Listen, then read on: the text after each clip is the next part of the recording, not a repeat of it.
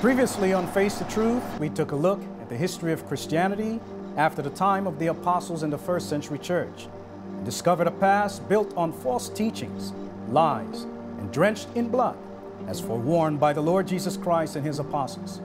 Unfortunately, these facts all point to the Catholic Church. But are they the only ones? Find out on Face the Truth.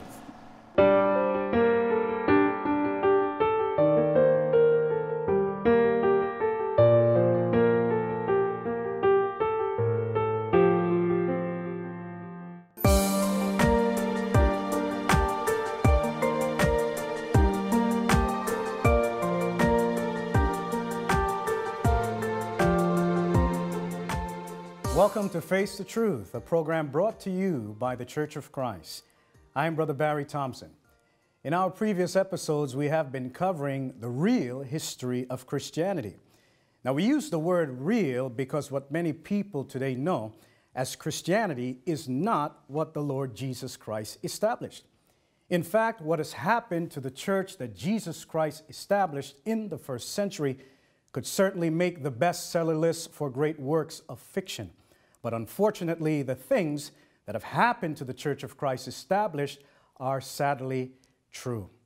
The grave warnings Christ and his apostles gave concerning the apostasy of the church, or that the church would abandon the true faith, was fulfilled.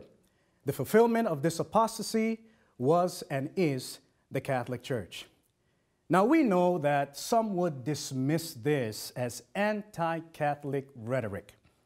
However, the Catholic Church itself gives us the proof that it is the product of apostasy, and the proof is in her teachings.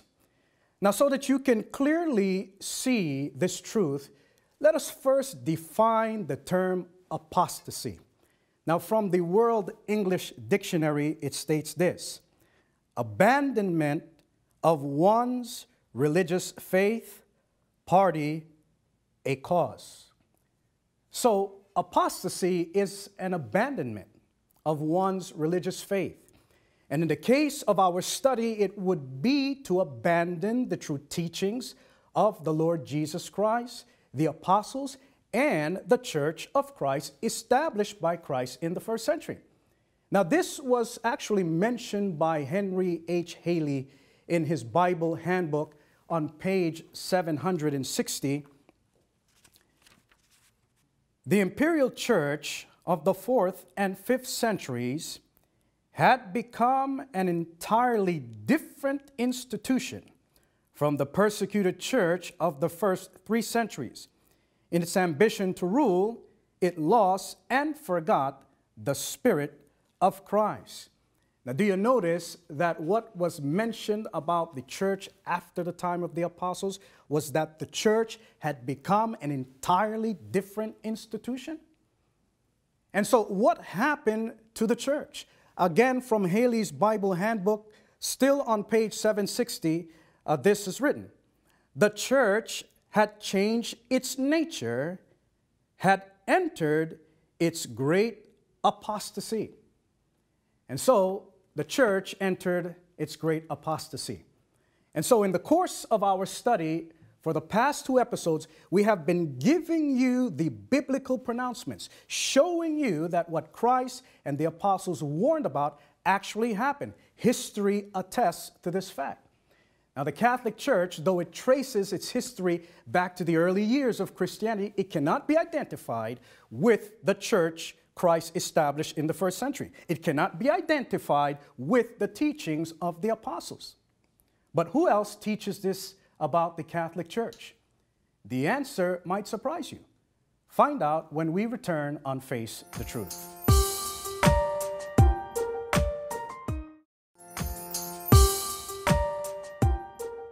Welcome back to Face the Truth. Today we're talking about the real history of Christianity. Now, perhaps you're not surprised if we or anyone else who's not a Catholic would teach that the Catholic Church abandoned the true teachings of Christ and the apostles, and thus is the fulfillment and the result of the apostasy. However, I am sure you will be shocked to learn that the Catholic Church readily admits to this fact. In fact, in a Catholic book entitled The Spirit of Catholicism, written by Carl Adam, on page two, this is stated. We Catholics acknowledge readily, without any shame, nay, with pride, that Catholicism cannot be identified simply and wholly with primitive Christianity, nor even with the gospel of Christ, in the same way that the great oak cannot be identified with the tiny acorn. It's hard to believe that the Catholic Church would admit it cannot be identified with Christianity of the first century or with the gospel of Christ. What's even more shocking is that they are proud of it. Now, it doesn't matter to them that they abandon the true faith and the teachings of Christ. Now, as Catholic priests themselves believe, what is the reason the Roman Catholic Church can hardly be identified with primitive Christianity and the gospel of Christ? In this same book, on pages fifty and fifty-seven, this is also stated. Without the scripture, says Moehler, the true form of the sayings of Jesus would have been withheld from us. Yet the Catholic does not derive his faith in Jesus from the scriptures. I learn the complete Christ not from the Bible. And you notice what was written? The Catholic Church also admits that its members do not derive their faith from the scriptures or from the Bible. In other words, its teachings are not from the Lord Jesus Christ and the apostles, because that is what we can find written in the Bible or the Holy Scriptures. Now, we can find many proofs of what we have just learned, that the Catholic does not derive his teaching, or the Catholic Church's teachings do not come from the Bible. For example, the worshiping of idols, praying for the dead, repetitious prayers, and so many other things that the Catholic Church upholds are in direct violation of the commandments of God, the teachings of Christ, as well as the teachings of the apostles. But is the Catholic Church the only one? We'll find out when we return on Face the Truth.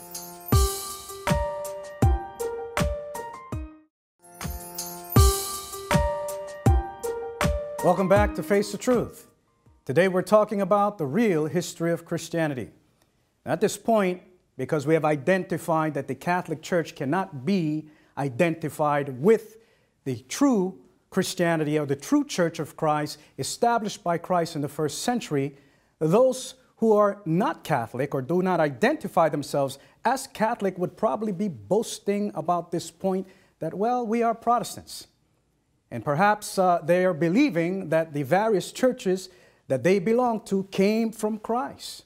However, when we ended our previous episode, we mentioned that we would find out where the other churches came from. We also told you that you would be shocked. Now, to find out about the origin of the other churches that exist today, and there are so many, we need to first find out about the difference between the church established by Christ versus the false one and the false ones. Now, how did the Apostle Paul refer to the church established by our Lord Jesus Christ? In Second Corinthians eleven and two,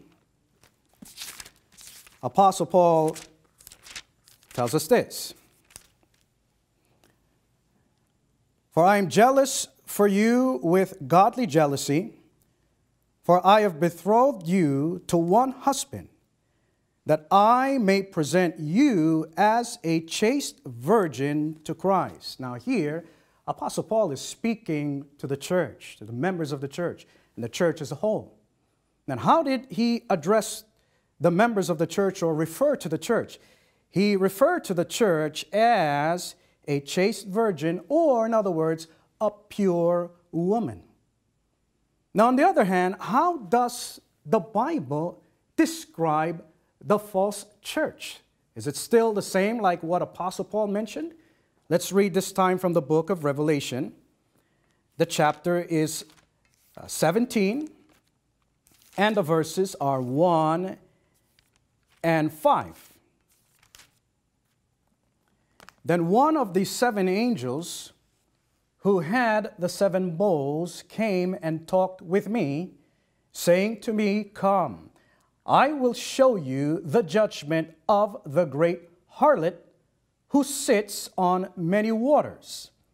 And on her forehead a name was written, Mystery, Babylon the Great, the mother of harlots and of the abominations of the earth. How does the Bible describe the false church? Well, the false church is described as a harlot, a bad woman or impure woman. Now, it was also mentioned that this woman, which is really referring to a church, is seated upon many waters. What does this mean? Well, we don't give the explanation of meanings. We let the Bible uh, explain to us what that means. What is the meaning that the woman mentioned here, which is really a church, is seated upon many waters? Let's go to verse fifteen for the explanation.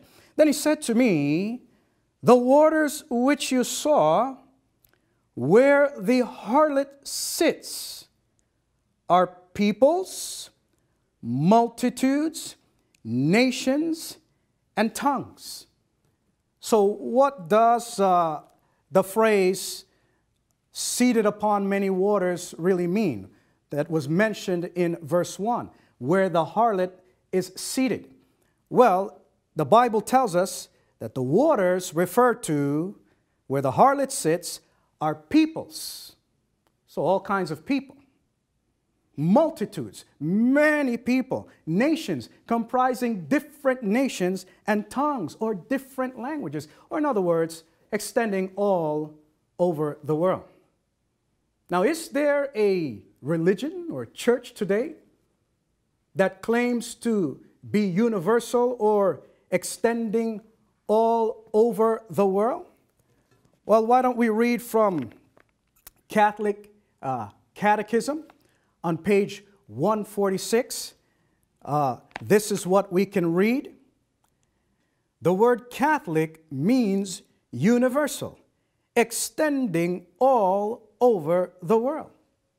So do you notice that the very word Catholic means universal, right? You can find Catholics all over the world, made up of people from different countries, continents, speaking different languages.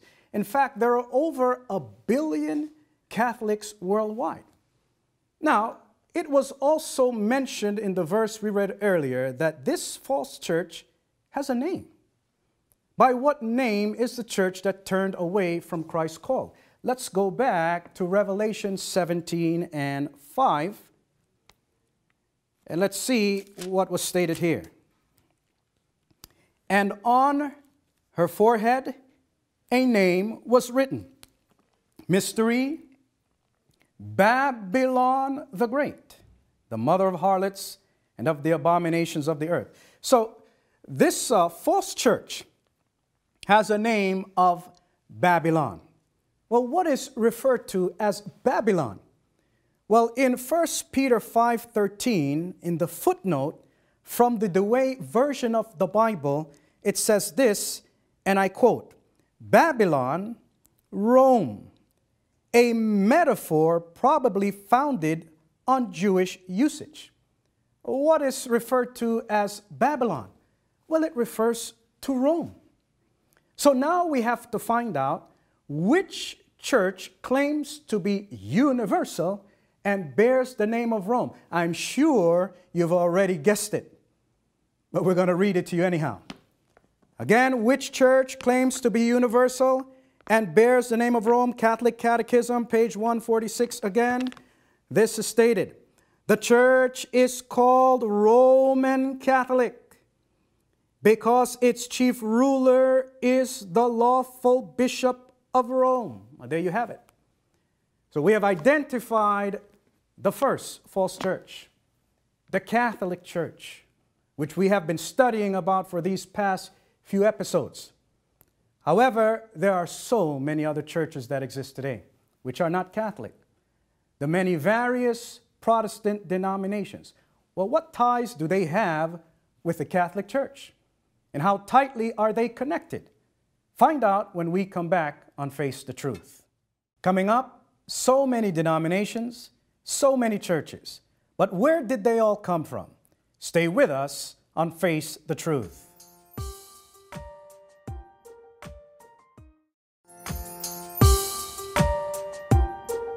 Welcome back to Face the Truth. Today we're talking about the real history of Christianity. Now, earlier we identified the Catholic Church as the first false church, but is it alone? Did you notice what was mentioned in Revelation seventeen five? First, we read in Revelation seventeen and one that the false church is referred to as a harlot. But not only that, in verse five, this harlot or bad woman, which refers to a church, is called the mother of harlots. Or in other words, this woman or false church has offspring or children. Now, what other churches branch out from the Catholic Church? I'll be reading an excerpt from a book entitled Religion in the United States by Benson Y. Landis on page sixty.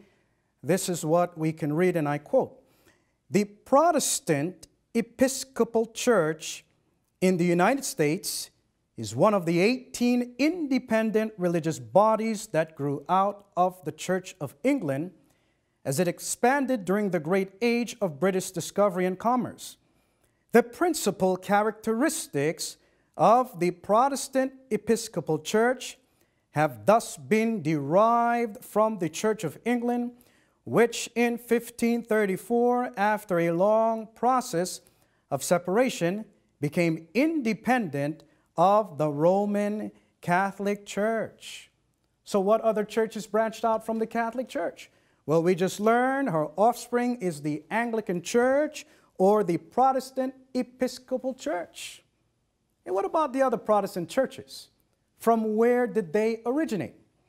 From another excerpt from Collier's Encyclopedia, volume nineteen, page four thirty-two, I quote, "During the Reformation, the new form of Christianity called Protestantism subdivided, almost as it appeared, into four major branches. The fragmentation of Protestantism was subsequently extended by doctrinal disputes within established groups and by claims of new revelation that necessitated the founding of new sects."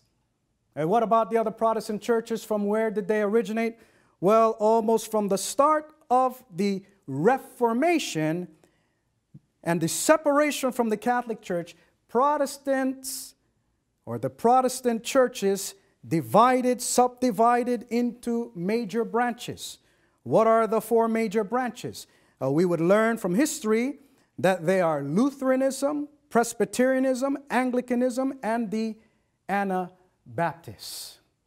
And so you see, the church, the Catholic Church, started to have even offspring, which are the Protestant denominations, groups, and churches. Do you know the extent of disunity and disharmony in Protestantism? We are going to read to you uh, an excerpt from a religious magazine uh, published uh, by the Moody Bible Institute of Chicago. The magazine is Moody Monthly. In their September nineteen eighty-four issue on page uh, twenty-eight, it says this, and I quote, "With twenty thousand eight hundred denominations in the world, supplemented by more than fifteen thousand distinct parachurch agencies, we have something for everyone. The carnival midway of Christianity. But the competition among these carnival booths is anything but amusing." How much disharmony, disunity can we find in Protestantism? Or in other words, how many different churches? Well, in nineteen eighty-four, take note that we're in twenty eleven now, but in nineteen eighty-four, there were more than twenty thousand eight hundred. That's a lot. You say a lot of children, a lot of offspring, right? And because of these divisions in Protestantism, what have the Protestants themselves noticed? From that same magazine, same page. Let's continue to read. Today's churches bear little resemblance to the first century model. This is not coming from us. This is coming from the Protestants themselves. They say that today's churches, or all of the various churches that you see existing today, they bear little resemblance to the first century model. Why is it that they bear little resemblance to the first century model? Remember the church of the first century, the one established by Christ. The church of Christ was only one, only one. That is not what you see in Protestantism. And so what is admitted by Protestants? Same magazine again. Another excerpt, same page. I quote, division within the church arose from unfaithfulness to Christ has marred the body of Christ. So the Protestants admit, well, maybe not all of them, but at least in this magazine, they admit that division arose or is due to unfaithfulness to Christ. The same with the Catholic Church. The Catholic Church turned away from the teachings of Christ. The various Protestant denominations and churches that exist are also the result, or the product, we should say, of the Catholic Church, the offspring of the Catholic Church. Yes, they may have left the Catholic Church, but it doesn't mean that they qualify to be the true church, because they have also contained and uphold teachings that are against the teachings of Christ, one of which is division, because in the true church, there is unity. And you can read that in Ephesians four, four through six. But that's not what you find in Protestantism. And so many may find it hard to believe and to accept that the Catholic Church and the various churches that exist today are not the work of Christ, nor the apostles, but the facts are the facts. And for the past two episodes, and this one today, we have shown you those facts. Christ established only one true church, the church of Christ. This was the church preached by his apostles. This one true church did not, however, remain true to the faith. It became the Catholic Church, which in turn gave birth to various Protestant churches. The Lord Jesus Christ and his apostles forewarned it. The Bible records it, and history proves it. And what should you do with this information? We presented this information to you so that you will be well informed, so that you will know the real history of Christianity, which also tells you the history of the church to which you may belong. Then you can make correct decisions about your spiritual future. Now, what we have presented to you is not the end of all things, for we will continue to compare the various religions and churches and beliefs that exist today with the truths recorded in the Holy Scriptures. And you know the truth, it may be painful at first, but whether we accept it or not, whether we believe it or not, the truth is something we all must face. Thanks for joining us on Face the Truth. See you again next time. God bless.